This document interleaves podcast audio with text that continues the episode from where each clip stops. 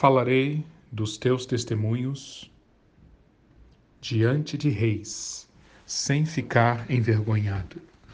Tenho prazer nos teus mandamentos, eu os amo, Senhor. A ti levanto minhas mãos e medito nos teus decretos. Com isto, com esta oração, vamos para o nosso último dia de reflexão da nossa quarta semana. Seja bem-vindo a esse grupo.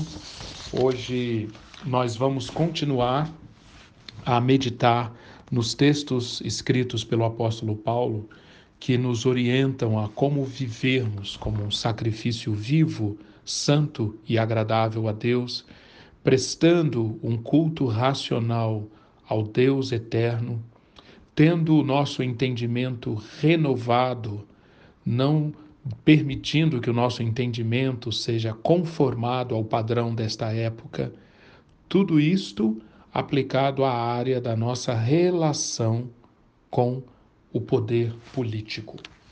Nós ontem vimos que no capítulo 13 da Carta aos Romanos, Paulo tem instruções bem claras de como devemos, qual deve ser a nossa atitude para com os governantes. E nós, no versículo 4, nós aprendemos que a nossa visão, na mente de Cristo, os governantes, aqueles que fazem serviço público, devem fazê-lo para o bem, sempre para promover o bem e para lutar contra o mal. E neste sentido, nós, seguidores de Cristo, temos o dever de fazermos parte, de darmos a nossa colaboração nessa luta contra os que praticam o mal e nesse esforço de recompensa, de elogio, de reconhecimento por quem pratica o bem. Paulo diz que o governo, a autoridade, faz uma diaconia para Deus, faz um serviço a Deus. E por isso, versículo 5, é necessário que sejamos submissos às autoridades, não apenas por causa da possibilidade de uma punição, mas também por questão de consciência.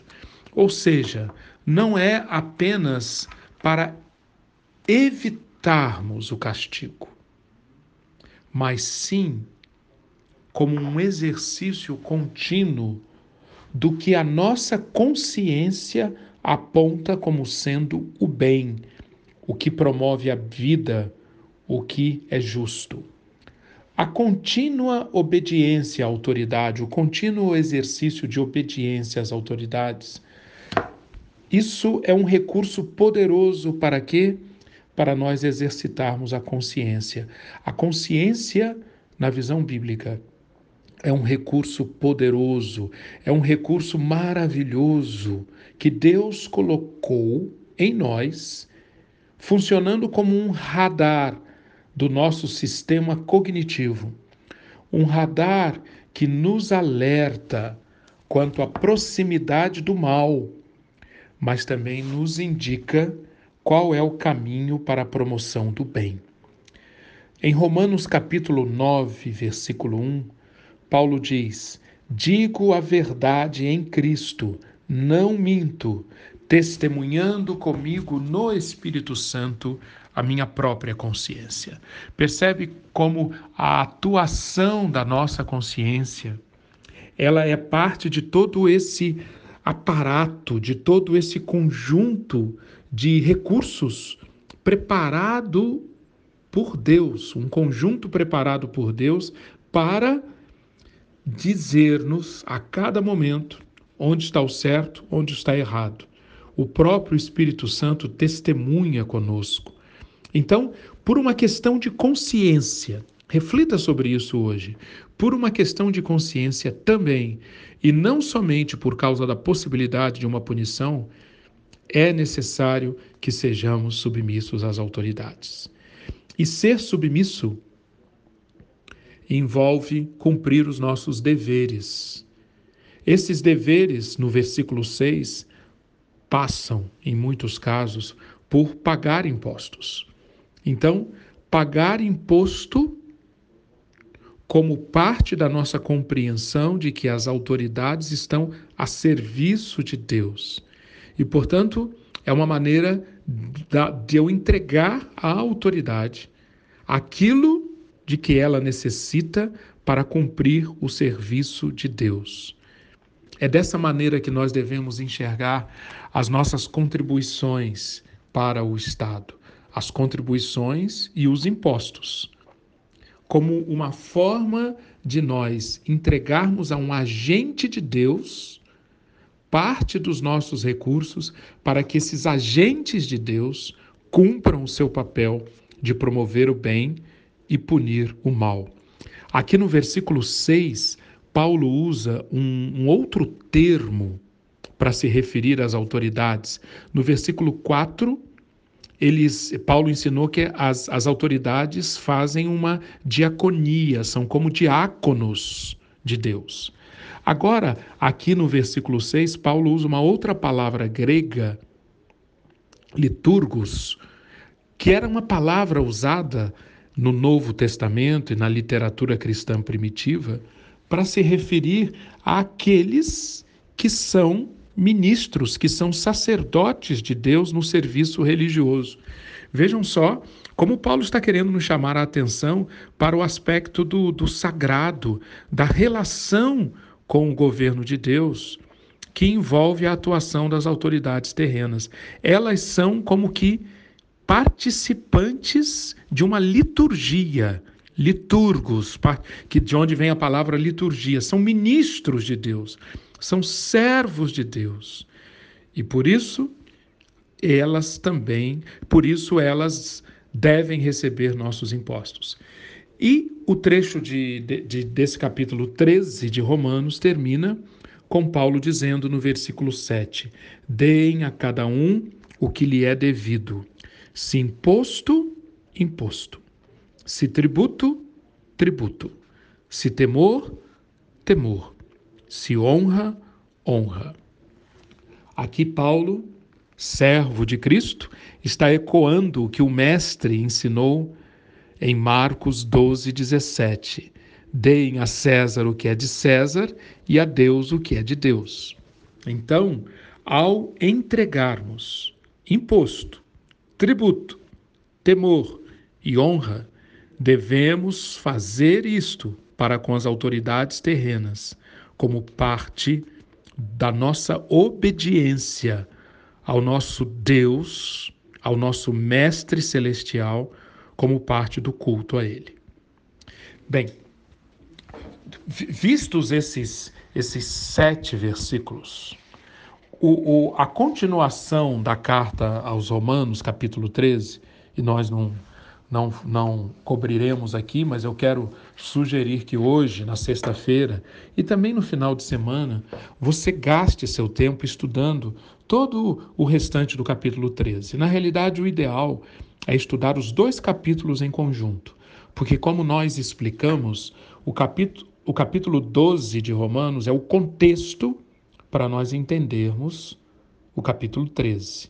O capítulo 12 mostra como nós somos chamados a participar do culto a Deus continuamente, que aqui na terra, onde o mal está presente, onde o mal está querendo imperar, aqui na terra esse culto racional é uma constante luta para combater o mal e promover o bem. E nesse contexto, conforme nós já vimos, é que se dá o ensino de Paulo sobre a nossa obediência, sobre a nossa submissão às autoridades, como parte dessa luta contra o mal, como parte da promoção do bem. Mas no capítulo 13, no restante do capítulo 13, Paulo deixa claro que esse dever de obediência, de submissão às autoridades seculares, isto é temporário. É durante o presente período dessa era que Paulo muitas vezes chama de noite. Versículo 12, Romanos 13, 12. A noite está quase acabando, o dia logo vem. Portanto, Deixemos de lado as obras das trevas e revistamo-nos da armadura da luz. Vale a pena ressaltar aqui um aspecto importantíssimo do ensino do apóstolo Paulo. Para nós entendermos a mente de Paulo e, consequentemente, enquadrarmos bem, interpretarmos bem o ensino do apóstolo, nós precisamos levar em conta que o apóstolo Paulo, ele sempre tem em mente o que os teólogos chamam o contraste entre o já e o ainda não. O que é isso? O já e o ainda não. O fato de que, depois que a obra de Cristo aconteceu aqui na Terra, depois que Cristo veio, viveu, morreu, ressuscitou e ascendeu aos céus, nós recebemos uma série de temos acesso a uma série de realidades do mundo escatológico, do mundo que será plenamente consumado somente com a volta de Cristo. Mas nós não precisamos esperar a volta de Cristo para experimentarmos uma série de realidades. Isto é o já. Já são acessíveis, já estão à nossa disposição. A nova era, o novo mundo de Deus já começou, já está à nossa disposição. Mas, ao mesmo tempo, ainda não está consumado. Portanto, nós convivemos todos os dias, em todas as dimensões da nossa vida, com realidades que são do mundo antigo, do mundo que Paulo diz aqui em Romanos 13, do mundo que está acabando, mas não acabou ainda. Então, nós o tempo todo vivemos esse conflito entre o já e o ainda não. E isto não é diferente na nossa relação com o governo. Nós somos chamados a considerar que já temos acesso à mente de Cristo, à presença do Espírito Santo, à nossa filiação com Deus, a uma série de dons espirituais, a vitória sobre o pecado, sobre a morte. Todas essas são realidades com as quais nós podemos contar agora. Mas precisamos aguardar, porque ainda não chegou aquele dia. Ele está próximo. O dia no qual uma nova ordem de governo será introduzida, quando os santos, nós, haveremos de julgar o mundo, 1 Coríntios 6:2. O Estado, como nós conhecemos hoje, as autoridades terrenas, como nós conhecemos hoje, fazem parte dessa época de conflito entre o já e o ainda não. Mas o Estado um dia perecerá. E somente permanecerá a cidade de Deus.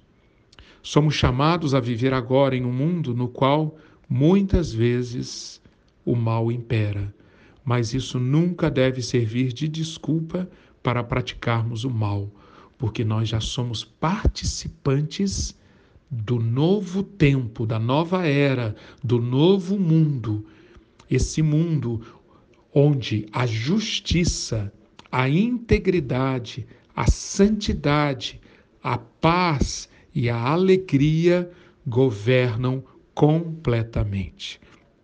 Nosso chamado, então, é agora, enquanto aguardamos a chegada dessa consumação, desse reino da justiça plena, da paz plena, da alegria plena, nosso chamado é vencer o mal com o bem agora. Em outras palavras, escolher sempre a prática do amor pelo próximo, como expressão do nosso amor a Deus acima de todas as coisas. Existe uma oração escrita e registrada numa carta que foi escrita para a Igreja de Roma no fim do primeiro século. Nesse período no qual essa carta foi escrita, a Roma já estava a todo vapor num trabalho feroz de perseguir os cristãos. Nero tinha começado esse trabalho, 30 anos antes, e agora no final do primeiro século, esse trabalho estava muito intensificado sob a liderança de um imperador romano chamado Domiciano. Então, os crentes estavam, muitos deles, pagando com a própria vida, pagando o preço dessa submissão às autoridades. E Clemente escreve na sua primeira carta as seguintes palavras, que eu penso que devem ser refletidas, devem ser pensadas e devem ser oradas por nós no século XXI, diante das autoridades. A oração é a seguinte: guia nossos passos para andarmos em santidade, justiça e singeleza de coração, e para fazermos coisas boas e aceitáveis à Tua vista e à vista dos que nos governam. Sim, Senhor, faze que o Teu rosto brilhe em paz sobre nós, para o nosso bem, de modo que sejamos protegidos por Tua forte mão e sejamos libertados de todo pecado por Teu braço estendido. Livra-nos daqueles que nos odeiam sem motivo. Dá-nos concórdia e paz, a nós e a todos os que habitam na terra, como fizeste aos nossos pais, quando clamaram a Ti com fé, fidelidade e santidade, enquanto prestarmos obediência ao Teu onipotente e excelso nome e aos nossos legisladores e governadores. Tu, ó Senhor e Mestre, deste-lhe autoridade para exercerem soberania mediante o Teu excelente e indescritível poder, para que nós, reconhecendo a glória e a honra que lhes deste, nos submetamos a eles, não resistindo em nada à Tua vontade. Concede-lhes, pois, ó Senhor, saúde, paz, concórdia e estabilidade, para que possam exercer sem tropeços o governo de que os incumbiste. Pois Tu, ó Celeste Senhor, Rei dos séculos, dás aos filhos dos homens glória e honra e poder sobre todas as coisas existentes na terra. Dirige, Senhor, o Seu conselho conforme o que é bom e aceitável aos Teus olhos, para que eles, administrando em paz, com brandura e piedosamente o poder que lhes confiaste, obtenham o Seu favor. Amém e amém. Eu vou enviar esta oração pelo nosso grupo do WhatsApp, para que você possa meditar nela e orar essas palavras. Neste final de semana também, não deixe de estudar mais 2 trechos dos escritos de Paulo. 1 Timóteo capítulo 2, versículos 1 a 3. E Tito capítulo 3, versículo 1. Estude esses textos, mas não se esqueça de estudar o contexto. Em ambos os textos, o de 1 Timóteo 2 e o de Tito 3, Paulo reforça a mensagem que ele já tinha encaminhado em Romanos 13.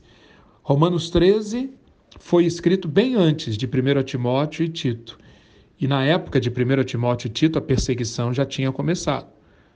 Paulo já está no final da sua carreira. Então, não esqueça de estudar o contexto dessas palavras e entenda o que o apóstolo Paulo está nos comunicando acerca da nossa atitude, acerca do nosso dever de, entre outras coisas, fazer súplicas, orações, intercessões e ações de graças pelos reis e por todos os que exercem autoridade. Observe com que objetivo essas orações devem ser feitas. Qual o objetivo que nós devemos buscar? E Deus lhe dará sabedoria para você entender e aplicar isto. E hoje, por falar em orar, suplicar, interceder e agradecer pelos que estão em autoridade, nesse último dia da semana, eu quero sugerir que você ore de novo pela questão da saúde pública no Brasil. No Brasil, o governo gasta $350 por ano por habitante do país. Isto é bem menos do que o Chile. No Chile, por exemplo, o governo gasta $700 por ano por habitante. É o dobro do que é gasto no Brasil. Se formos para a Europa, por exemplo, para o Reino Unido, no Reino Unido são gastos $3.500 por ano por pessoa. É 10 vezes o que é gasto no Brasil. Então, um primeiro motivo de oração é recursos. De onde virão esses recursos? Temos um enorme desafio, porque temos o país com as contas públicas muito estouradas. Sabedoria, para que os novos governantes saibam fazer as alianças corretas, recorram às fontes corretas de recursos, para que mais recursos sejam colocados na saúde. E um segundo motivo, que também é um grande déficit hoje no sistema de saúde público do Brasil, é a integração de informações. O Sistema Único de Saúde, apesar de ser único, ainda é muito desintegrado. Os dados, as informações sobre os pacientes que são atendidos no nível municipal, estadual, federal, esses dados não são bem integrados, há pouca inteligência. Vamos orar por isso? Então, ficam aí alguns motivos, algumas sugestões, e o meu desejo de que você tenha um final de semana muito rico de entendimento do que Deus quer para a sua vida, para a nossa vida, para que o culto a Ele aconteça continuamente e tudo seja para a glória dele. Amém.